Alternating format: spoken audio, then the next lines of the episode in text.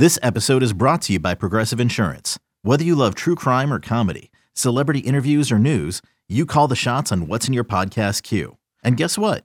Now you can call them on your auto insurance too with the Name Your Price tool from Progressive. It works just the way it sounds. You tell Progressive how much you want to pay for car insurance, and they'll show you coverage options that fit your budget.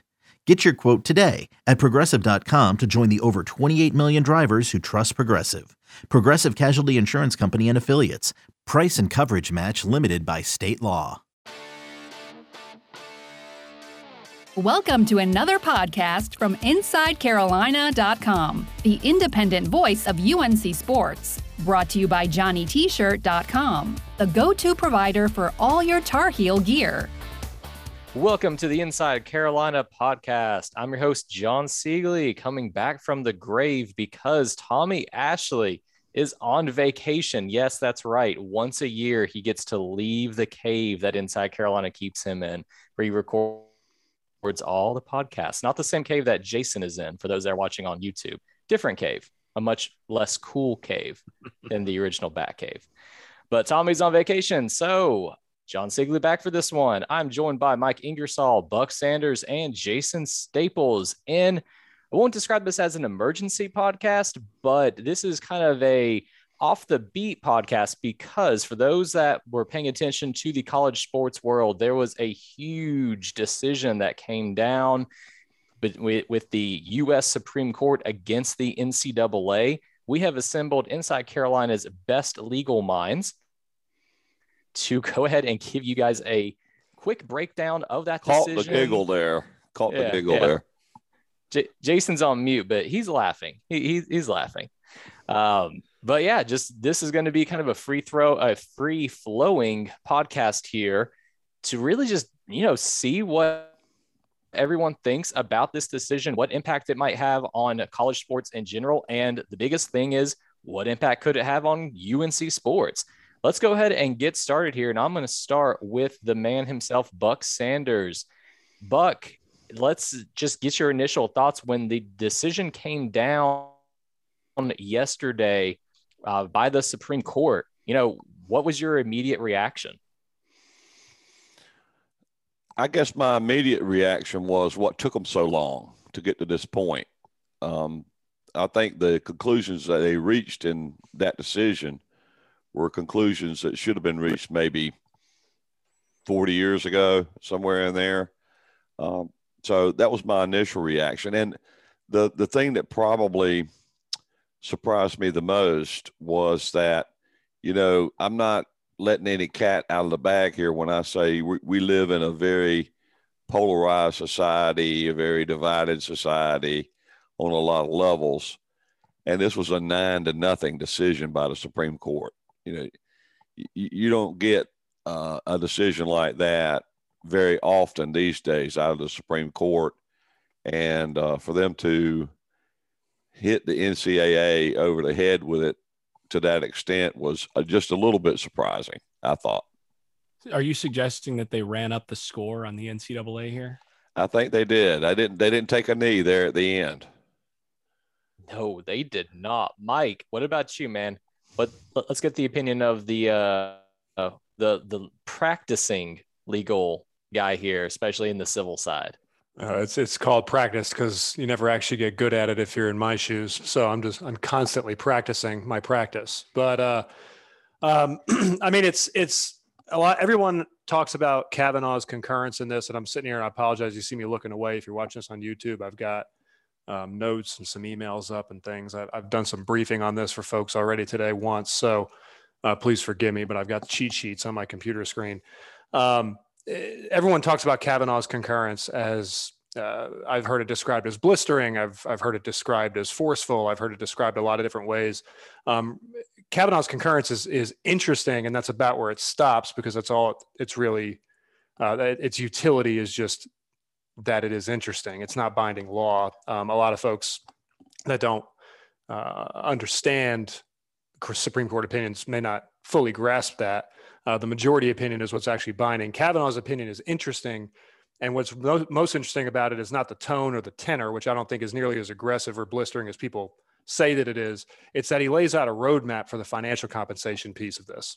And what he has done is he has essentially given the playbook to whoever wants to bring a challenge before the Supreme Court on the financial compensation piece, which is one that the district court, Claudia Wilken, out in Northern District of California, Judge Wilken found that there was no violation of the Sherman Antitrust Act with respect to financial compensation. This was an educational benefits issue.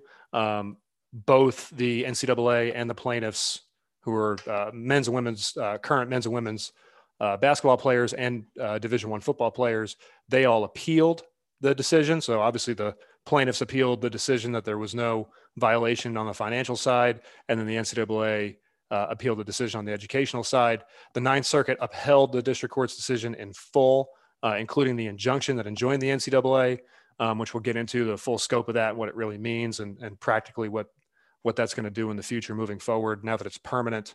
And the Supreme Court upheld the district court's decision as well on appeal from the U.S. Court of Appeals for the Ninth Circuit. So that's where we are. Kavanaugh's opinion, again, is interesting insofar as it just creates a roadmap for the financial piece, which is the one that's the sexiest. That's the one everybody wants to see. It's the one I've written about. It's the one that other folks have talked about ad nauseum for the last, like Buck said, 40, 50 years. But we're not there yet. This opinion isn't the avalanche victory for student athletes' rights that some folks want to believe that it is. And we'll get into exactly why that is here, I think, over the next few minutes.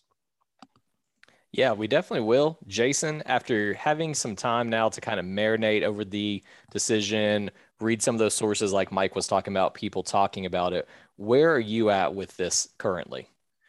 Yeah, I think Mike, what he just said about the roadmap is I think in a lot of ways the most interesting thing moving forward, because this is one of the things that the court sometimes that the court will do is that they will make it clear in their opinions that they are not ruling. We're not ruling this because this is not the case before us. While also saying, now, if someone were to bring a case that established the following, we would be very interested in ruling on that. Now, of course, we can't rule on that right now because that's not the order, the order of business. That is very much sort of how I'm reading what I see from Kavanaugh in this respect. The basically saying, yep, we can't address this. We're not going to legislate this. However, anybody who wants to bring this case, you're encouraged to do so because there's a lot to deal with. That's really interesting, and I think within the next few years we're certainly going to see some folks very interested in following that roadmap. And this, I'm sure we'll get into this later in the podcast, but the whole this ultimately, especially as that roadmap gets challenged. I mean, this you're talking about. This decision doesn't do it, but it sets the roadmap for the restructuring of college sports in many respects. And the whole model on how things are done right now is going to be in flux for a while. And it's going to be really interesting to see how those pieces fall in place. Yeah. In the short term, Buck, what do you think we could see here? Or is there really even a short term when it comes to these type of issues? Well, here's the thing that, is in the short term, very much in the short term. July 1st, a number of laws, state laws, go into effect, which impact name, image, and likeness. That's July 1st. And the part of the gist of this opinion is that the NCAA doesn't really have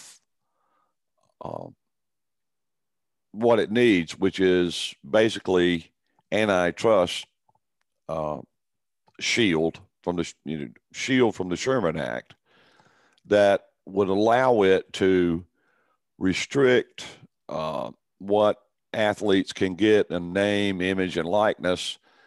I think this decision makes it pretty clear that if they were to come out and say, here are the limits you can make on that, here's what it has to happen with name, image, and likeness, and we're going to restrict it in the following ways, there would be a race to the courthouse to file suit against any kind of regulation like that.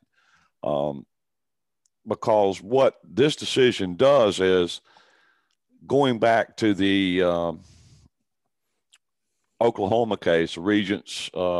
Board of Regents of University of Oklahoma versus NCAA. Right. Yep.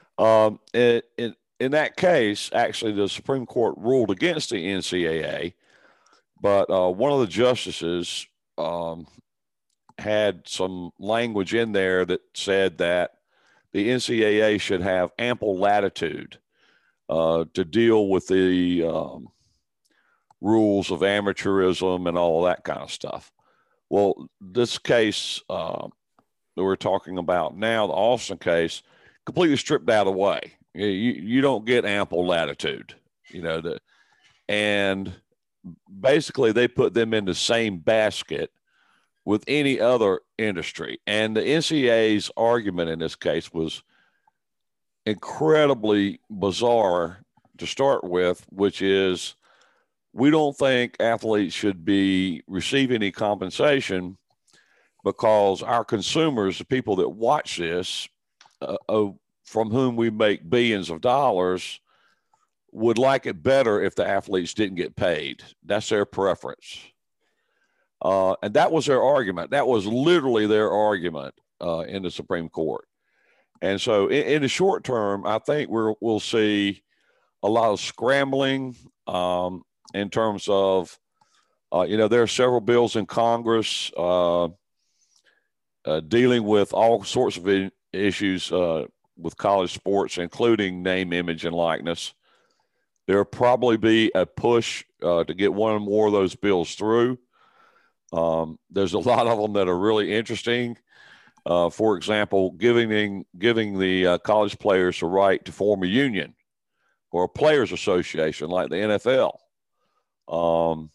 And there's a lot there to unpack, which we probably won't have time to do tonight. But in the short run, what they're saying is, like, you know, in Kavanaugh's opinion, you know, he argued, you know, with some absurd examples, but like, you know, if you were forming a bunch of dentists, you know, a dental practice, and you just said, well, we're not going to pay our dentists because, you know, the people that come to our practice, they rather the dentist do it for love, you know. Yeah, I'll go ahead and read that section. Yeah, for you, Bob. You got it up, Jason. Yeah, yeah. It's actually pretty good. It's hilarious. All of the restaurants. So he starts by saying the NCAA's business model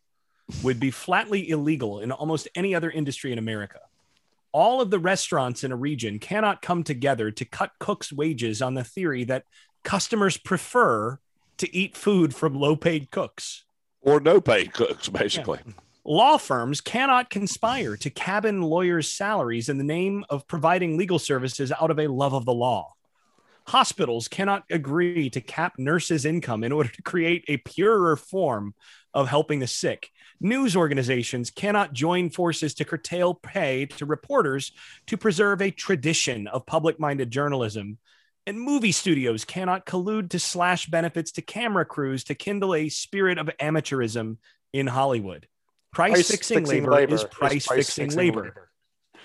Gotta love the tautology there. Yeah. And, you know, that it's kind of hard to avoid the fact that he's right about all of that.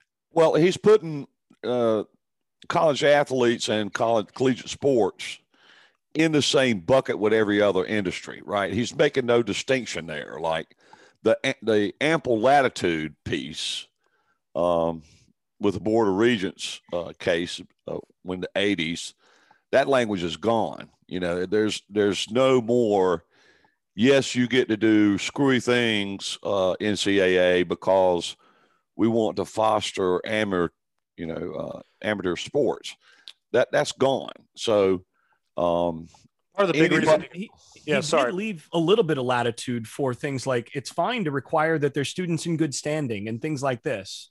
But I think the next page was really the big point on why that ample latitude is gone. Is he says the bottom line is the NCAA and its member colleges are suppressing the pay of student athletes who collectively generate billions, and he has that in italics, of dollars in revenues for colleges every year.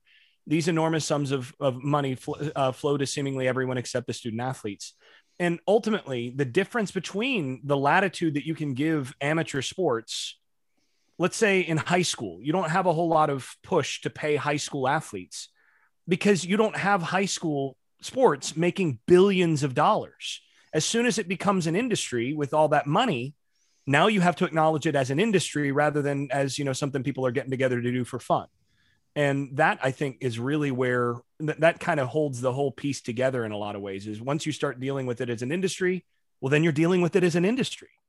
Right. Sorry, and there would be no distinction there between whether we're talking about restricting benefits for educational purposes or restricting compensation altogether. I mean, the rationale would be the same against restrictions in name, image, and likeness as they are for educational benefits, which I'm pretty sure Mike would have loved to have had when he was at UNC, because he could have had law school paid for. Possibly. Fans didn't love me that much. I don't know how well my jersey would have sold. No, not name, image, and likeness, but that, you know, in under the for educational purposes, schools can tell you, come to UNC, and if you get into law school, we'll pay for it. Oh yeah, absolutely. And a big benefit there. Yeah, and I think, especially now in the current climate, which I tell kids all the time that are coming up, is you know, it used to be 50 years ago, you graduated from high school at 18, you could get a good job, you could buy a house, you know, American dream. Then it became about 30 years ago, you got to go to a four-year college. So everybody started going to four-year college, and if you graduate college and get a degree from undergrad somewhere, you can have a house and live the American dream. And now if you want to have any shot at making any kind of money, you got to incur $100,000 plus in loans and get a graduate degree. And you got to have a master's in something. Yeah, there's a credential bloat. But I do want to make one point. The excerpt that Jason read a few minutes ago about price-fixing labor is price-fixing labor, that point that Justice Kavanaugh made in his concurrence, which, again, I want to emphasize is not binding here. But that excerpt that Jason read about law firms can't conspire to cabin lawyers' salaries in the name of providing legal services out of a love for the law, hospitals with nurses, restaurants with waiters, yada, yada. The reason that Kavanaugh is able to make that argument in his concurrence now and what gives it weight is the fact that the district court, Claudia Wilken, again, out of the Northern District of California, at the trial court level, she defined the relevant market. And keep in mind, this is an antitrust suit. So the relevant market definition is vital. I mean, it's step one in the analysis. What is the relevant market? She defined the relevant market as one in which student athletes sell their, quote, labor in the form of athletic services to schools in exchange for athletic scholarships and other payments permitted by the NCAA. That definition was obviously upheld by the U.S. Court of Appeals for the Ninth Circuit, and the Supreme Court went ahead and upheld it as well. There was actually no pushback. I should make this clear too. There was no pushback at the Supreme Court level from either the player plaintiffs or the NCAA defendant regarding the how the market itself was defined. So this is a critical piece, and it's nuanced in that Claudia Wilken at the trial court level defined the relevant market for the purpose of this antitrust analysis as a labor market, not an educational market, not the college market, a labor market. And that labor market distinction is only about a decade or so old. That's something relatively new in antitrust jurisprudence. So this is a big deal that the labor market was defined, or that the market was defined as a labor market specifically, and not something else. It's what gave Kavanaugh the opening to make the argument that he made in his concurrence, and it's really what provided the basis for the entire decision moving forward through the or further majority. Yeah, Mike, correct me if I'm wrong, but prior to about a decade ago, before the labor market thing was introduced, I mean, everything was basically focused on the kind of Bork model of the consumer benefit, right? For most antitrust. As I understand it, yes. And I need to go ahead and disclaim it. I am not an antitrust lawyer by practice. I have some 30,000 foot experience in antitrust law through some of the things we've done at my firm. And obviously through following all these NCAA decisions and whatnot and writing on it. But my understanding of it is purely academic. There's some practical experience in it, but not enough to call myself an expert. So I don't want to be held out as that, and people get mad at me if I say something wrong. But yes, that is my understanding, Jason. You know, that's never stopped me from voicing my opinion about anything. You know, the best advice Buck Sanders gave me about being a practicing lawyer when I decided to go to law school was, you know, I don't need to know. I think I was in law school. I was studying for the bar exam. Buck says, you know, the bar exam, I never really understood. I don't need to know the law. I just need to know where to find it. Uh-huh. And Buck, I'll tell you, I carry that line with me every single day. And I must say it at least once a week to somebody. I don't need to know the law. I just need to know where to find it. And I know where to find it. And you need to know how to reason with it. Those are the two things, right? Yeah.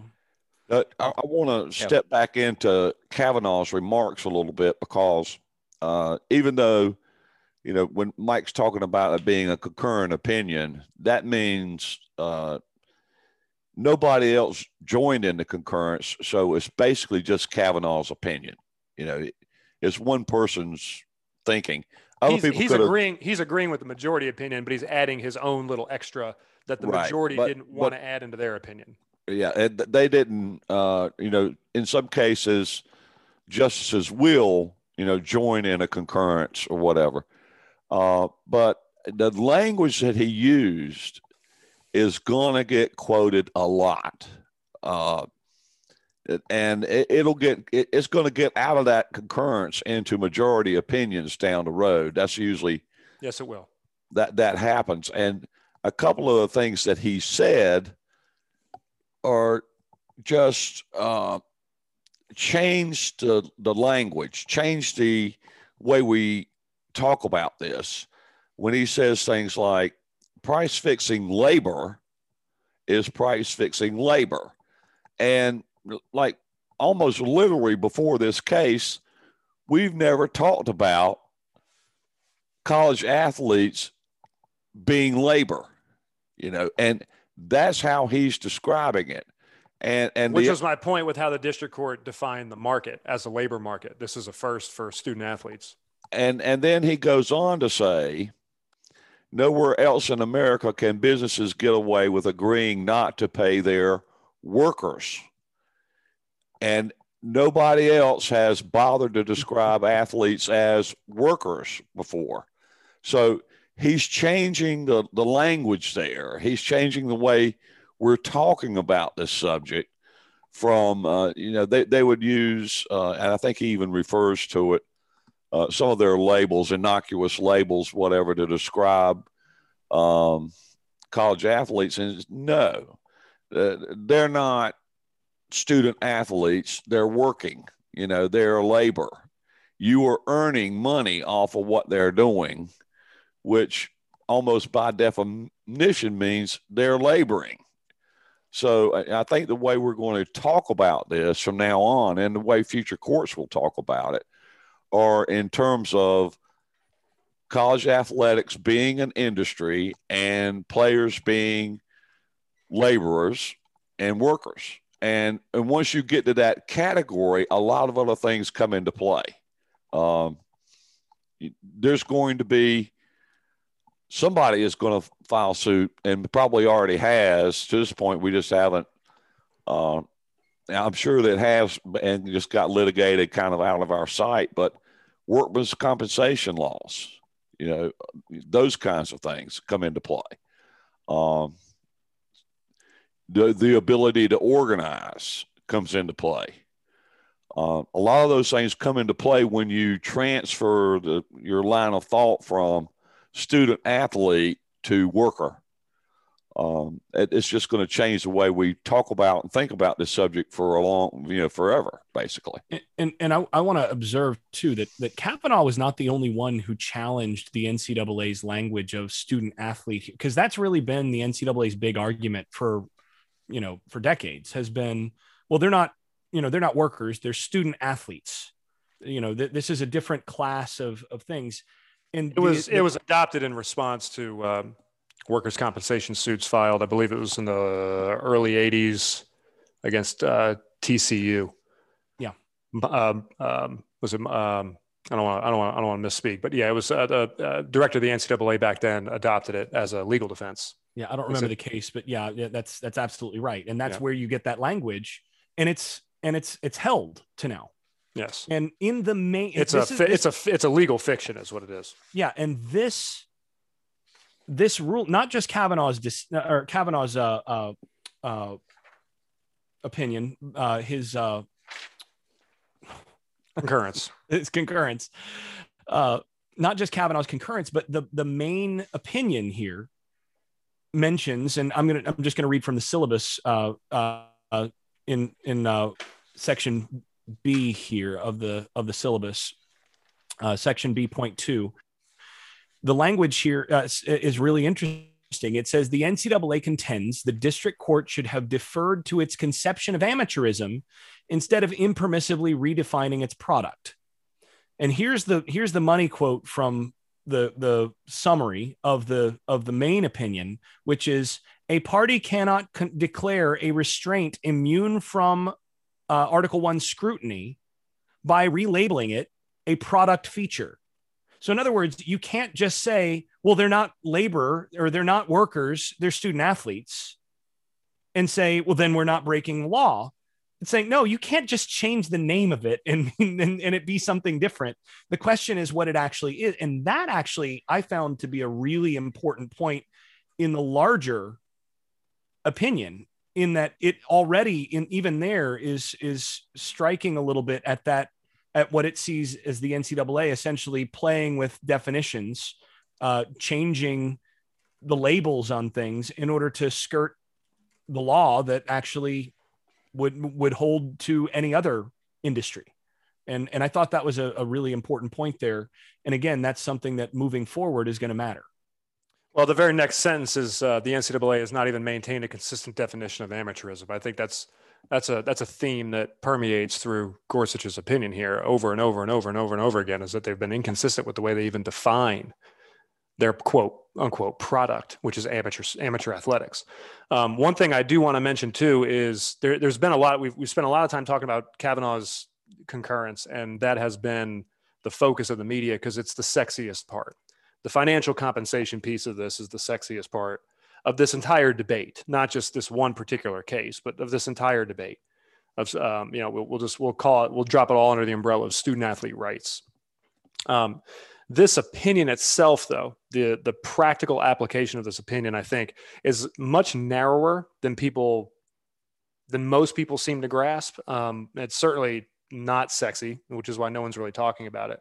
But I should say that the district court instituted a permanent injunction, which obviously the U.S. Supreme Court has now upheld, so it will remain permanent, in perpetuity against the NCAA. I'll go ahead and I'll read this. The injunction issued by the district court, which the U.S. Court of Appeals and Supreme Court both upheld, is now permanently in place.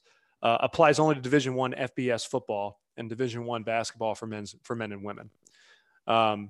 A direct quote from the Ninth Circuit opinion is that we consider the appeal and cross appeal from an order enjoining the National Collegiate Athletic Association, and this is the scope of the injunction, from enforcing rules that restrict the education-related benefits that its member institutions may offer students who play football, bowl, subdivision football, and Division I basketball. That is the entire scope of the injunction. It applies to Division I. Remember, there's Division I, Division II, and Division III. It applies to Division I men's and women's basketball players, and it applies to Division I FBS, so not FCS, but FBS football programs. The NCAA, and then this is another nuanced distinction that everybody needs to remember here. The NCAA needs to be thought of as a trade organization. It is a separate legal entity.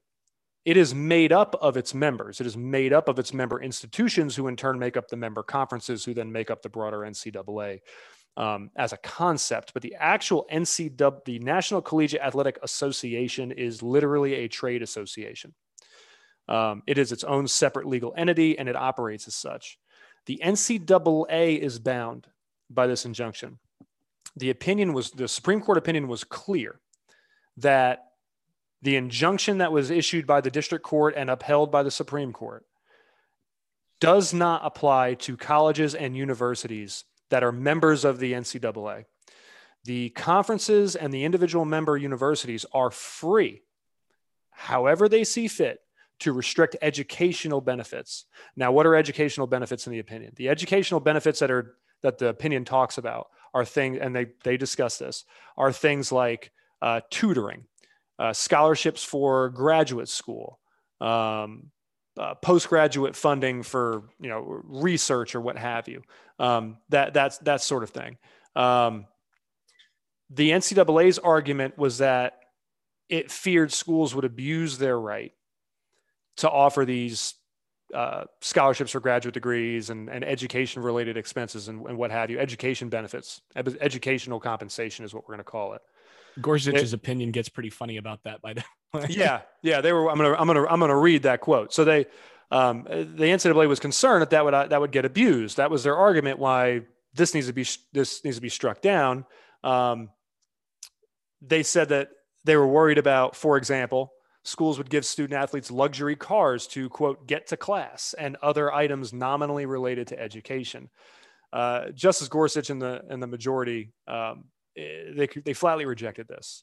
The quote is, "Under the current decree, the NCAA is free to forbid in-kind benefits unrelated to a student's actual education. Nothing stops it from enforcing a no Lamborghini rule." And again, the district court invited the NCAA to specify and later enforce rules delineating which benefits it considers legitimately related to education. So the NCAA is restricted from putting restrictions on certain educational benefits as they relate to, or as they would be provided to, men's and women's Division I basketball players and FBS football players. But the NCAA is allowed, under the injunction and under the Supreme Court's opinion, to define what it feels are, quote, educationally related benefits. So there are a lot of workarounds here. And the reason why I'm kind of raining on this parade is that I don't want people to think that this is this windfall victory.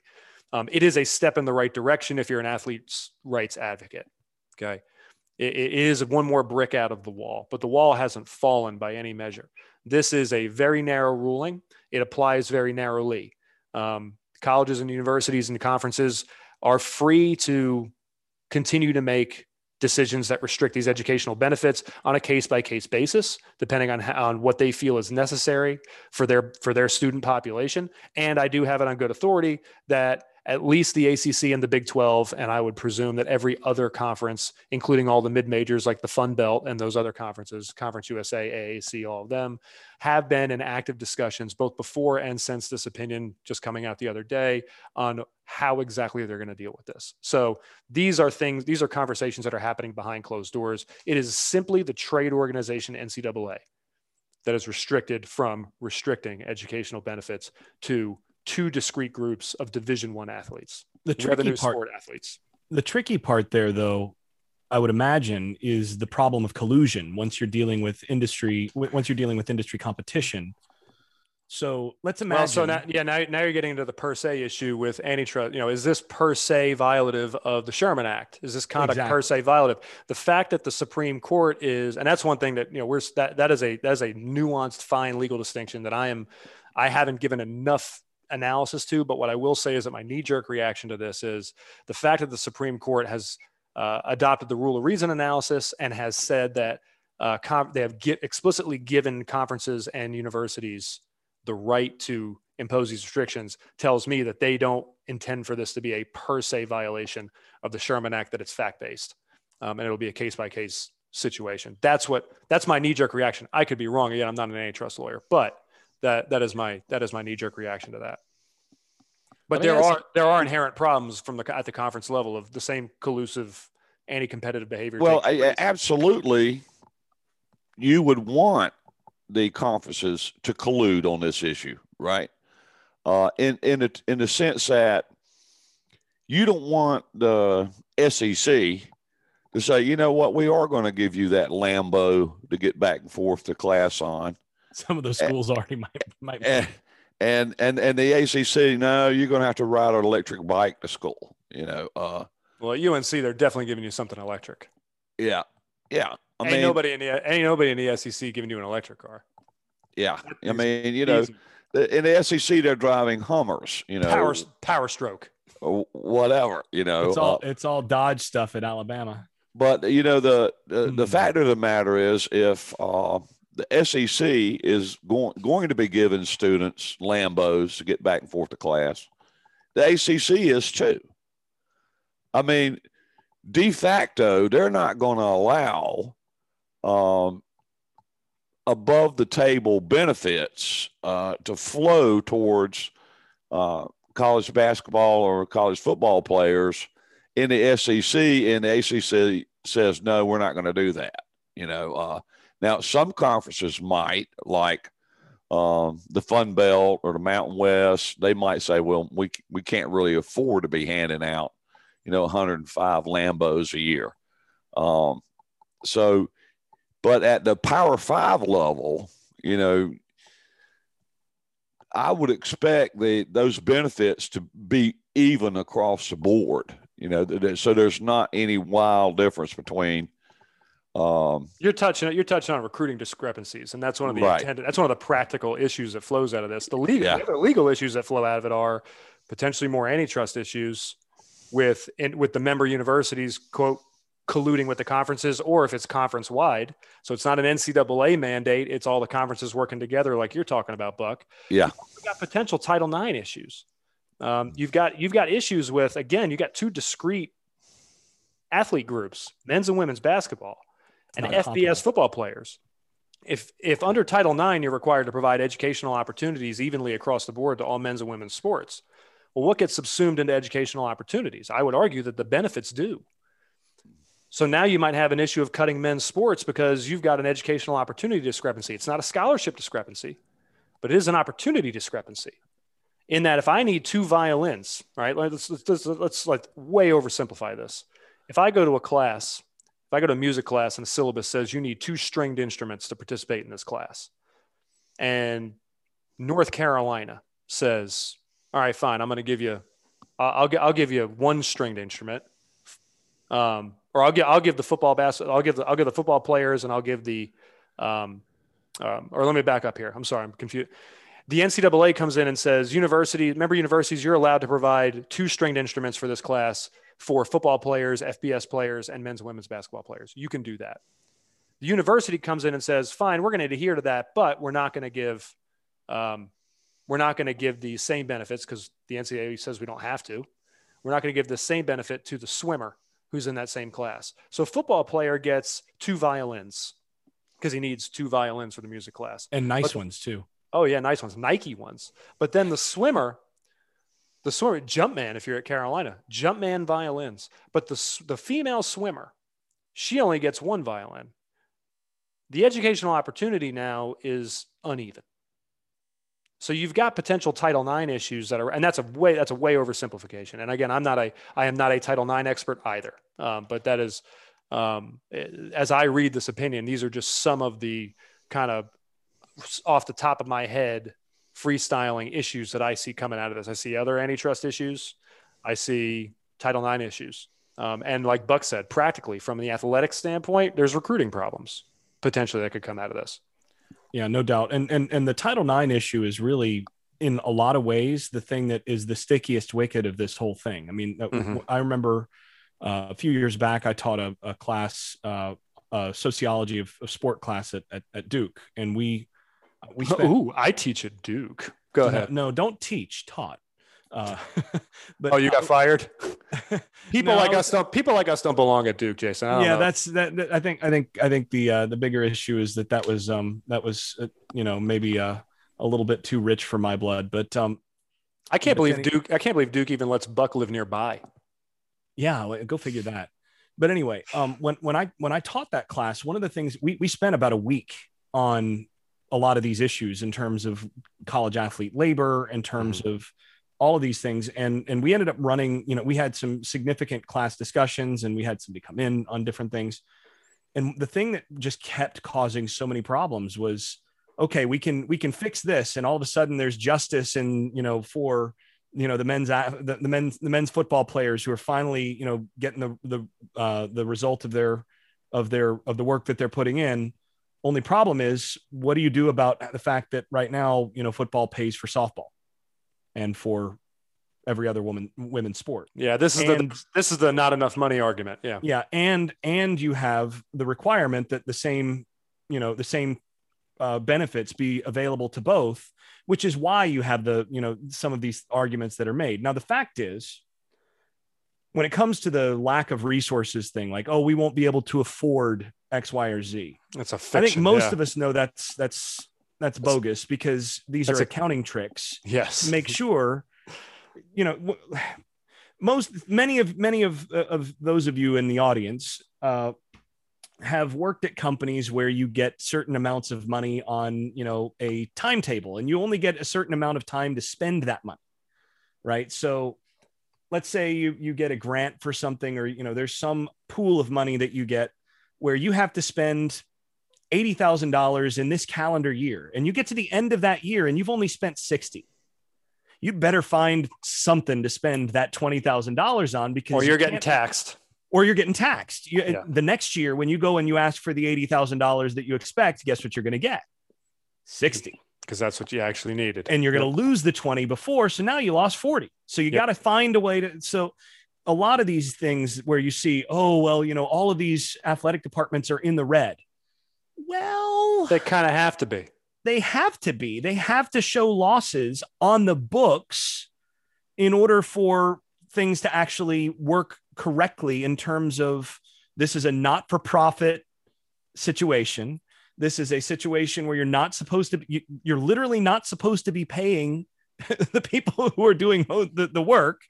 And you have to find places to actually spend the money that you have in terms of, you know, these buckets, in order to make sure that money actually keeps flowing, and that ultimately you want to show that you're either even or just slightly in the red, in order to maintain the same flow that you have. And the tax treatment. Yeah. And the tax treatment. Again, this being not for profit and all of this. So all of this stuff, you know, when you start to see some of those things, and then you start looking at things like, and, you know, in athletic department endowments for some of these places and all of this, you're like, look, the whole can't afford thing is a red herring, especially when you could just cut the coach's salary in a lot of cases. Like, oh, wow. So you mean you don't have to pay the men's basketball coach $9 million. You can actually spread, say, $3 million of that across the student athlete population. And Hold on a second, Jason. I'm not going to participate in this. If we're going to sit here and talk about the redistribution of wealth, I'm not interested in this podcast anymore. Yeah. Well, I think you're right. I think the coaches should get all the money, and the labor should be for free. But the point is that this is actually where a lot of this discussion winds up having to go. As soon as you bring in Title IX, and as soon as you bring in the way that these athletic departments are structured, is actually to show losses, is actually to make sure that these benefits are limited, so that the benefits can be balanced across the board, and knowing that, you know, this sport pays for that sport, so we have to balance those numbers specific ways. The moment, and like you said, this is only one brick in the wall, but the moment this, you know, a few more bricks get removed from the wall, the more untenable that overall structure of how these athletic departments work is ultimately not only under threat, but it becomes impossible. And that's when things get really interesting. And, you know, I'm not sure what things will look like in 10 years. Well, you're going to be dealing with decades of unchecked spending by these universities. You know, and they're, look at the facilities. My God. Well, I mean, the facilities race. I mean, there's all of that, the endowment, and we're going down a rabbit hole here, but the endowment argument you make is the number one argument that I make when people say, well, student athletes are already compensated. If we're talking about the financial compensation piece now. We moved, so the audience understands, we're not talking about the opinion right now with the educational related piece. We're talking about the sexy part, the financial remuneration. Inevitably, we move here. Yeah. Because this is what's interesting. When people say that the scholarship is adequate compensation for athletes, well, okay.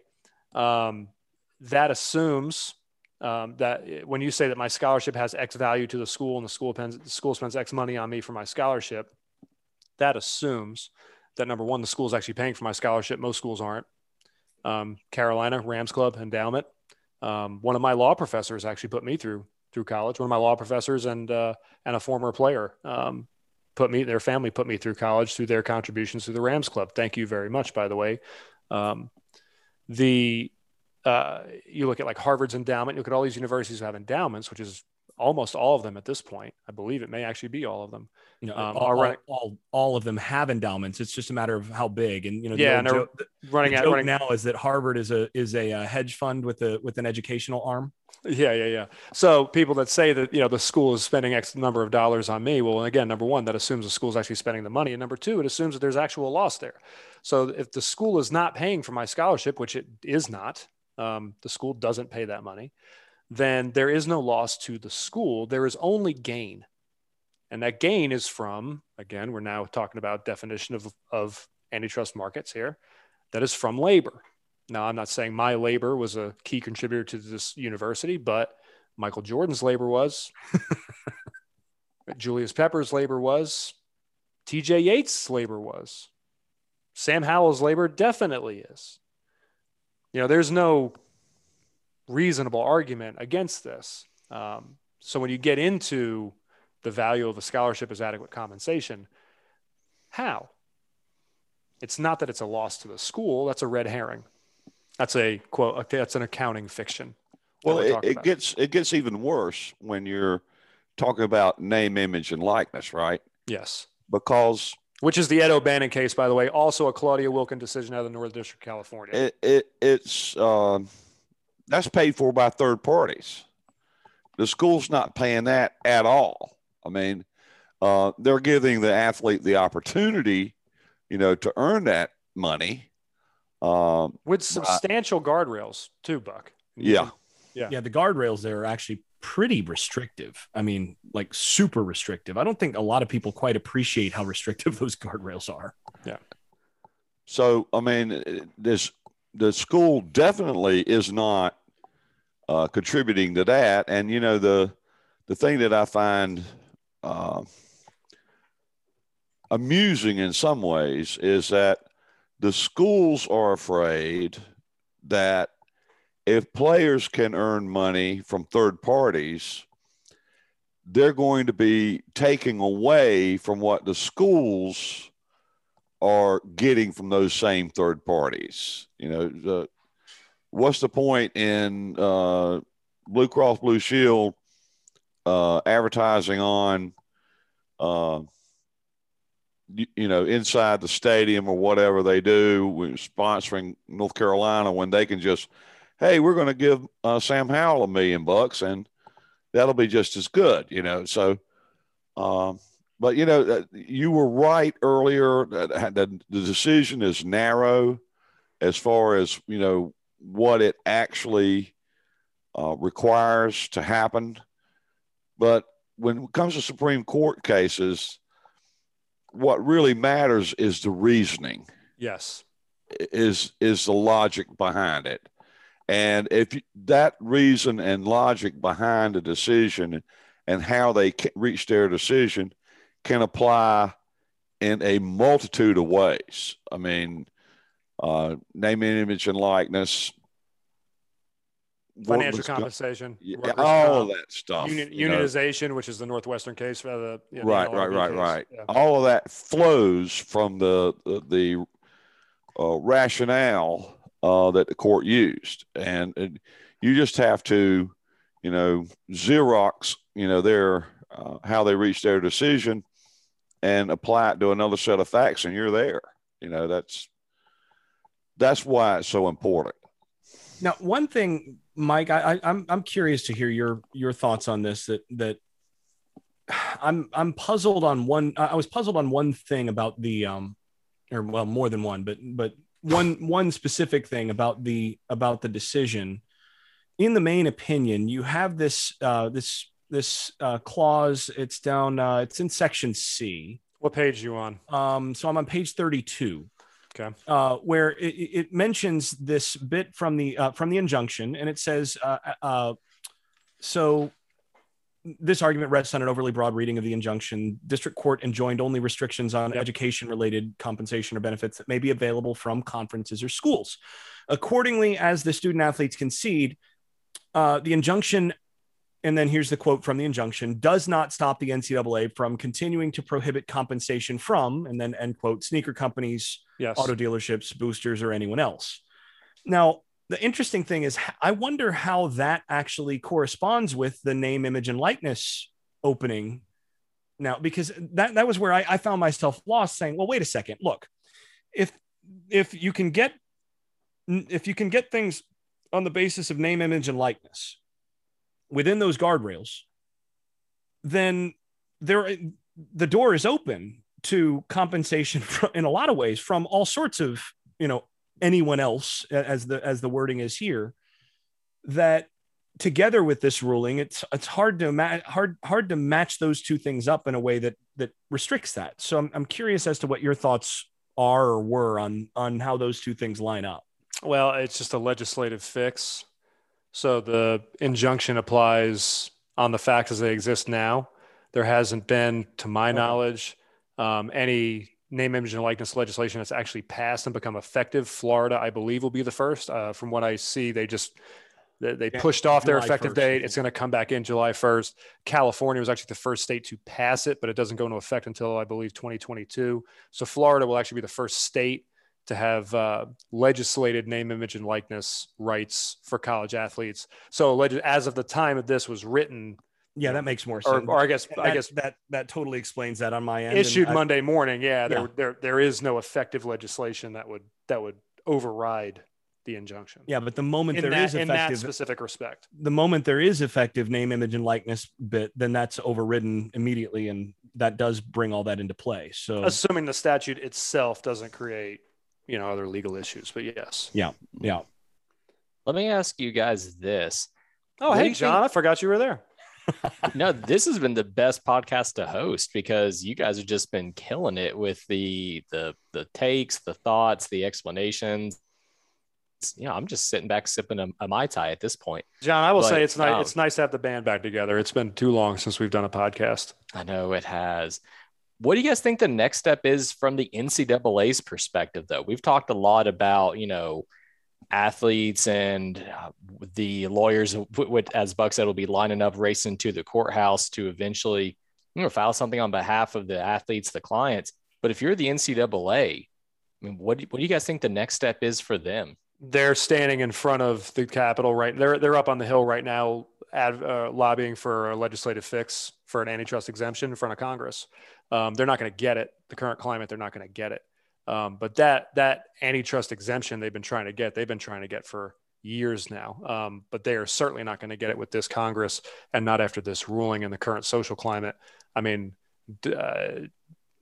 it Stuart Mandel had the tweet today? It seems like dunking on the NCAA is the most bipartisan thing we have going on right now in a 9-0 decision, right?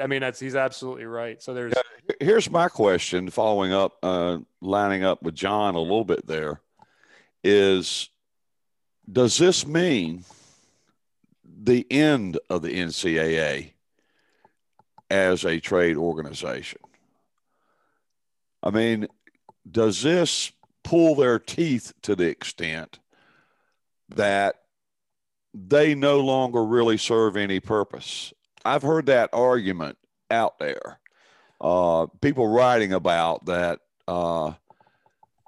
Until this opinion is written for financial compensation, then the answer is no. The NCAA is still, it's a paper tiger, but it's wobbling, but it's not on its last legs. And the NCAA will never cease to exist. There are too many benefits. Just from a pure negotiation standpoint, I think the March Madness CBS deal, $1 billion or whatever it is a year for them. Just as a representing us as member schools and conferences at the negotiation table thing, they have value to these schools and to these conferences. So the NCAA will just reinvent itself. But until this opinion doesn't help them, but it doesn't end them as a kind of a nuclear option. What will ultimately be the death knell will be the Kavanaugh roadmap is used and there is a financial compensation decision adverse to the NCAA from the Supreme Court at some point in the near future. We're going to need the right set of facts. We just don't have those here. But the right set of facts does exist. It will happen one day.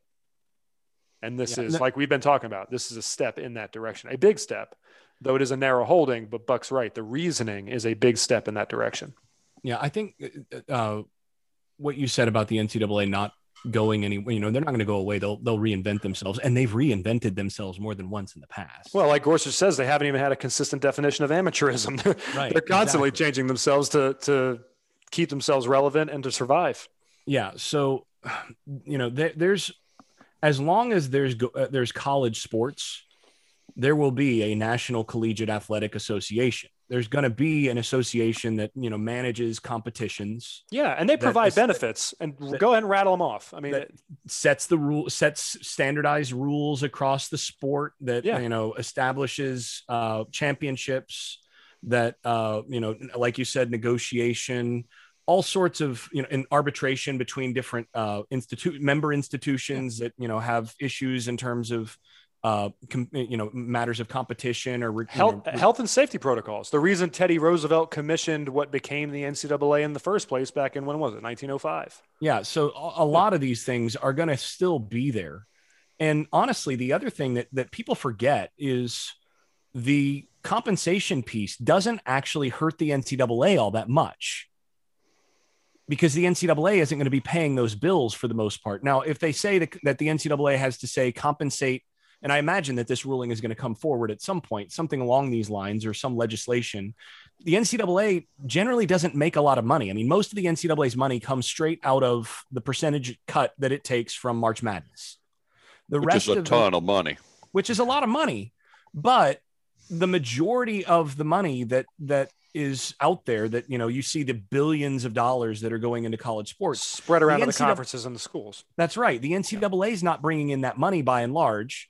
It's the universities and the schools themselves that are actually making that money. And that's where those changes ultimately are going to have to be. The NCAA is not, yes, it's benefiting indirectly, you know, as a trade organization from the labor that's not being directly paid, you know, in some of these things, but it's the schools and the conferences that are actually bringing in that money, and then would have to find new ways of distributing that money, that all of a sudden, you know, that changes their business model. For the NCAA, a lot of that stuff, basically they just go, okay, well, shrug. Well, here's going to be the new rules for how we're going to do this, and trying to maintain competitive balance at the various levels that are set. And here's the rules, and all right, you know, hand these to the member schools, and that's how this is going to work.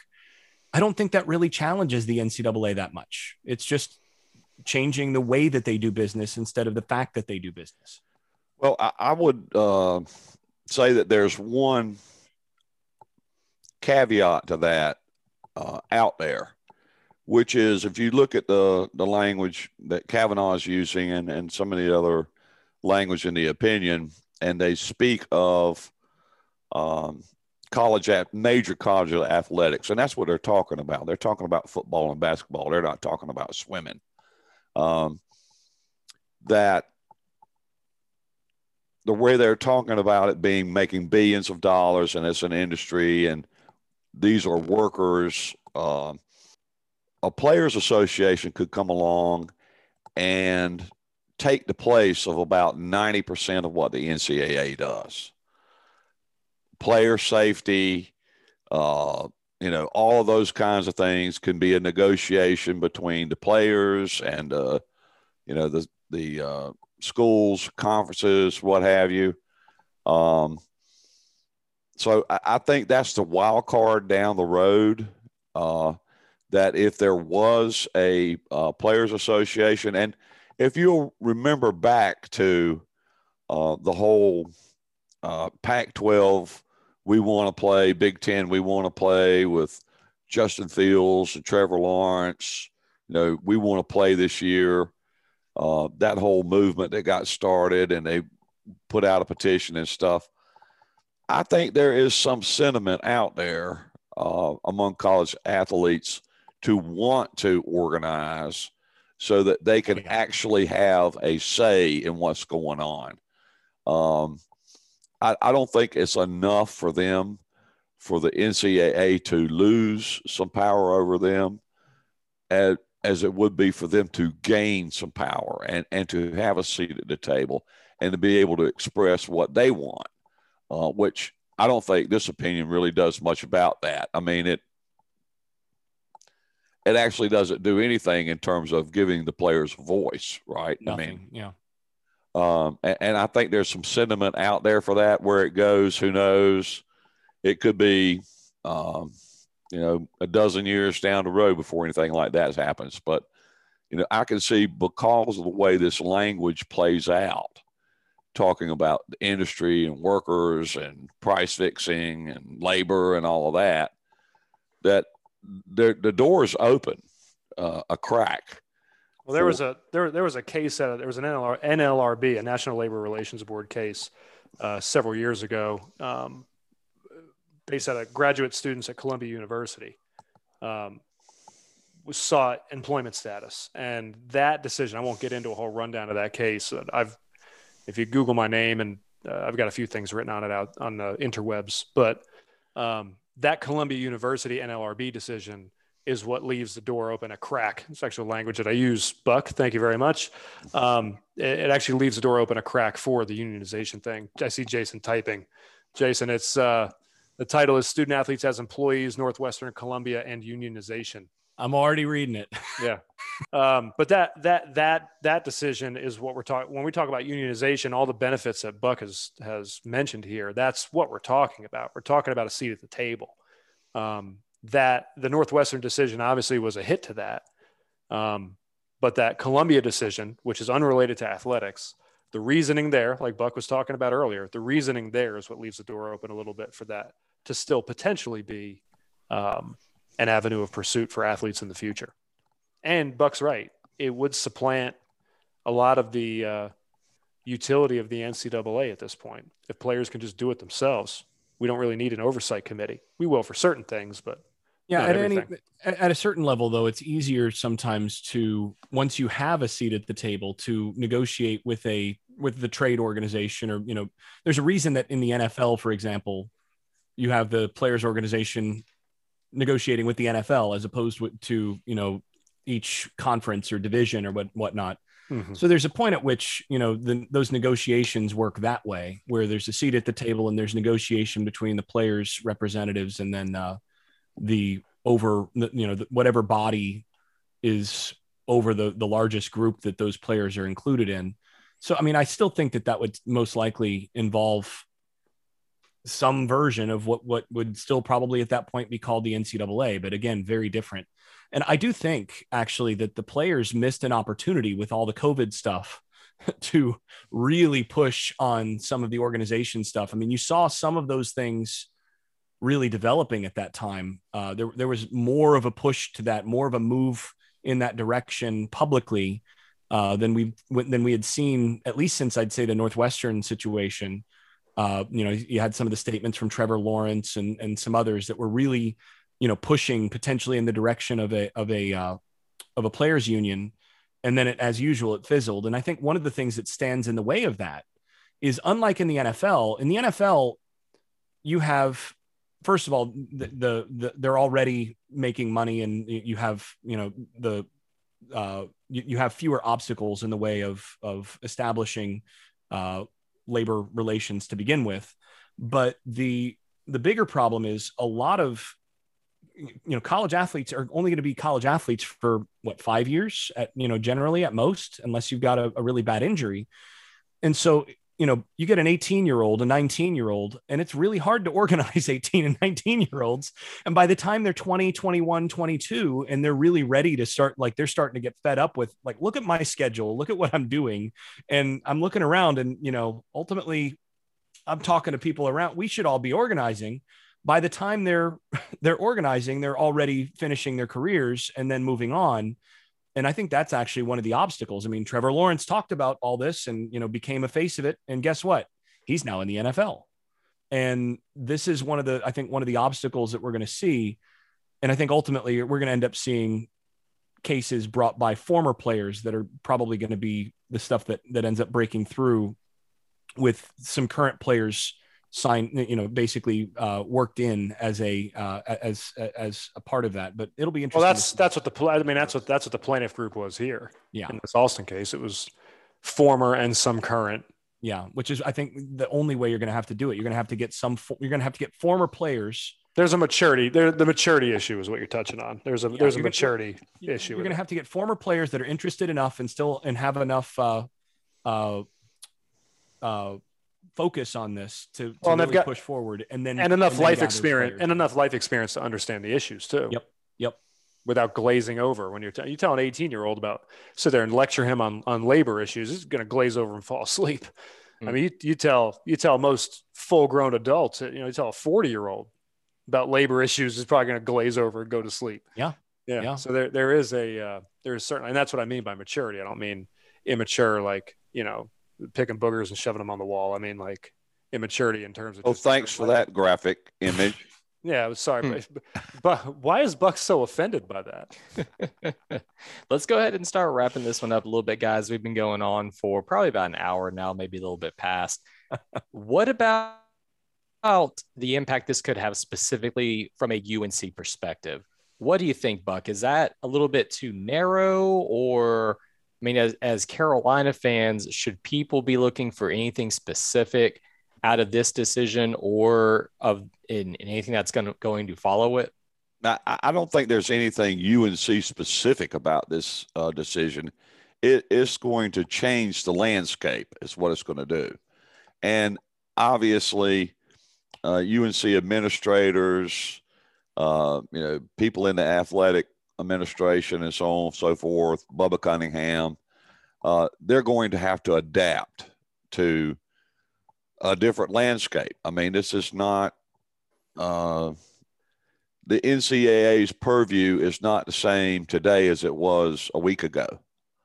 And you, when that happens, you have to adapt to it. That's as far as anything in particular that affects UNC. UNC does have a lot of Olympic sports. I guess there's 24 teams at UNC of all kinds of variety, which is more than the normal school has. What is it? Us, Michigan, Stanford, and Texas. Is that the top four? Yeah, I think so. I noticed that Clemson just added two major revenue sports, two Olympic sports in the last week. I think women's lacrosse and something else, I forget. But they've just added two teams. I think they were short on the Title IX progress thing, so they needed to add some.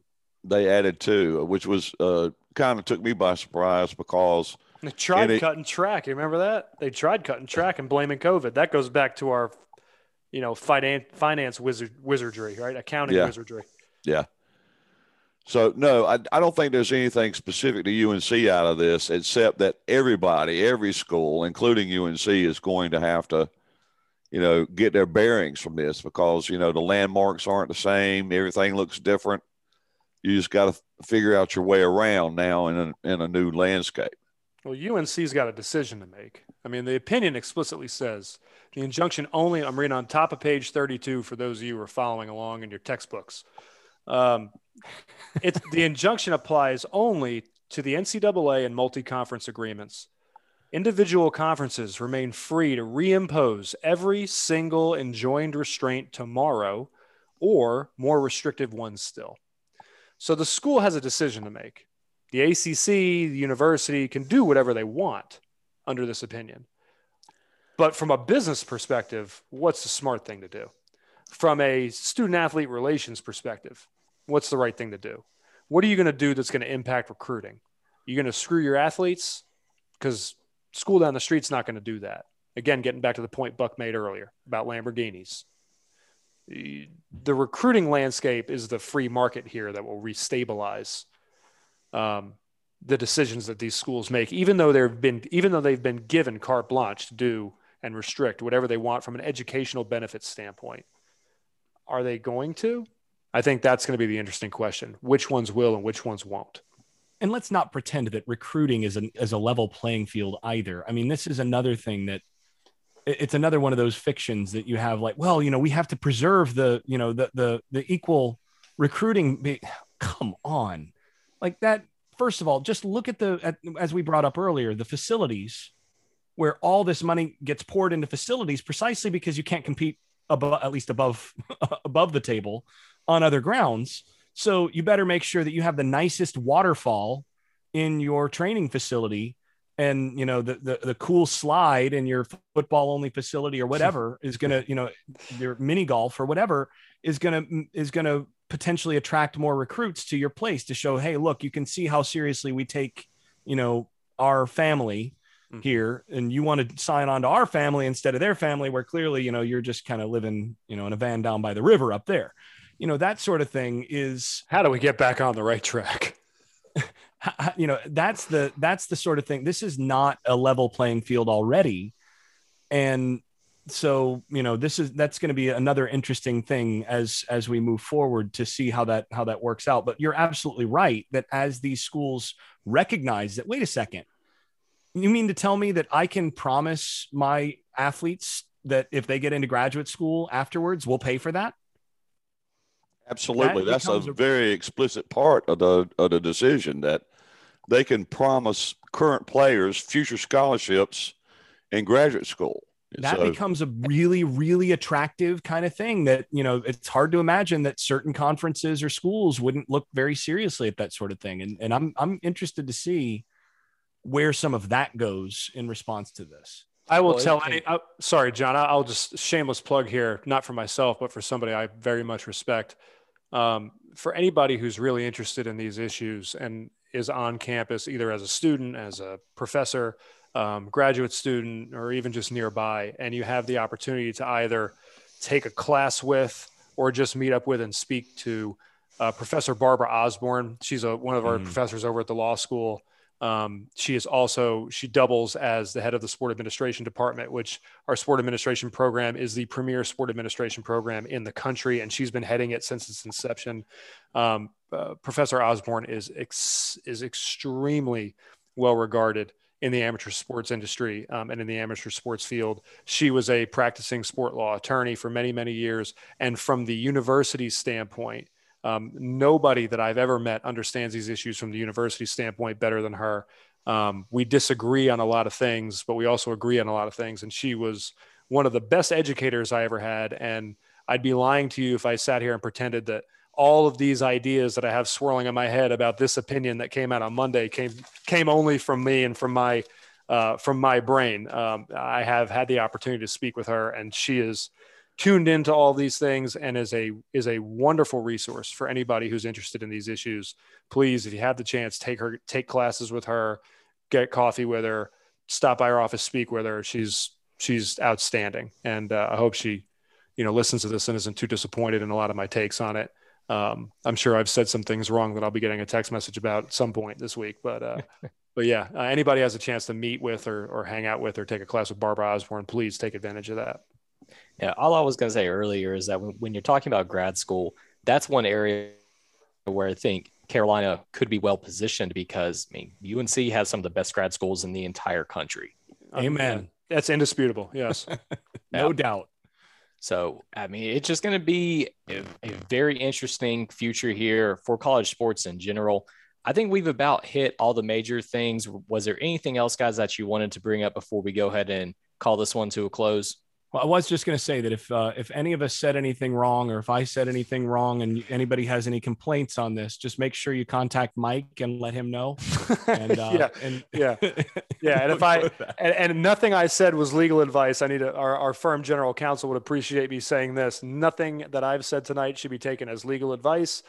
These are not legal opinions. They are my personal opinions and interpretations of a publicly available document. Thank you very much. Just send all the hate mail to Tommy Ashley on social media. He loves that. Yeah, there you go. All right, you guys. Well, we'll go ahead and wrap this one up then. I appreciate all of y'all being here tonight to get this one done. And hopefully we'll be talking again soon. And we'll have to see when the next landmark Supreme Court case comes out, and we'll do this again. All right. Thanks, John. Thanks, everybody. Thanks for listening to another podcast from InsideCarolina.com. brought to you by JohnnyTshirt.com. Where to go for your next Tar Heel gear purchase.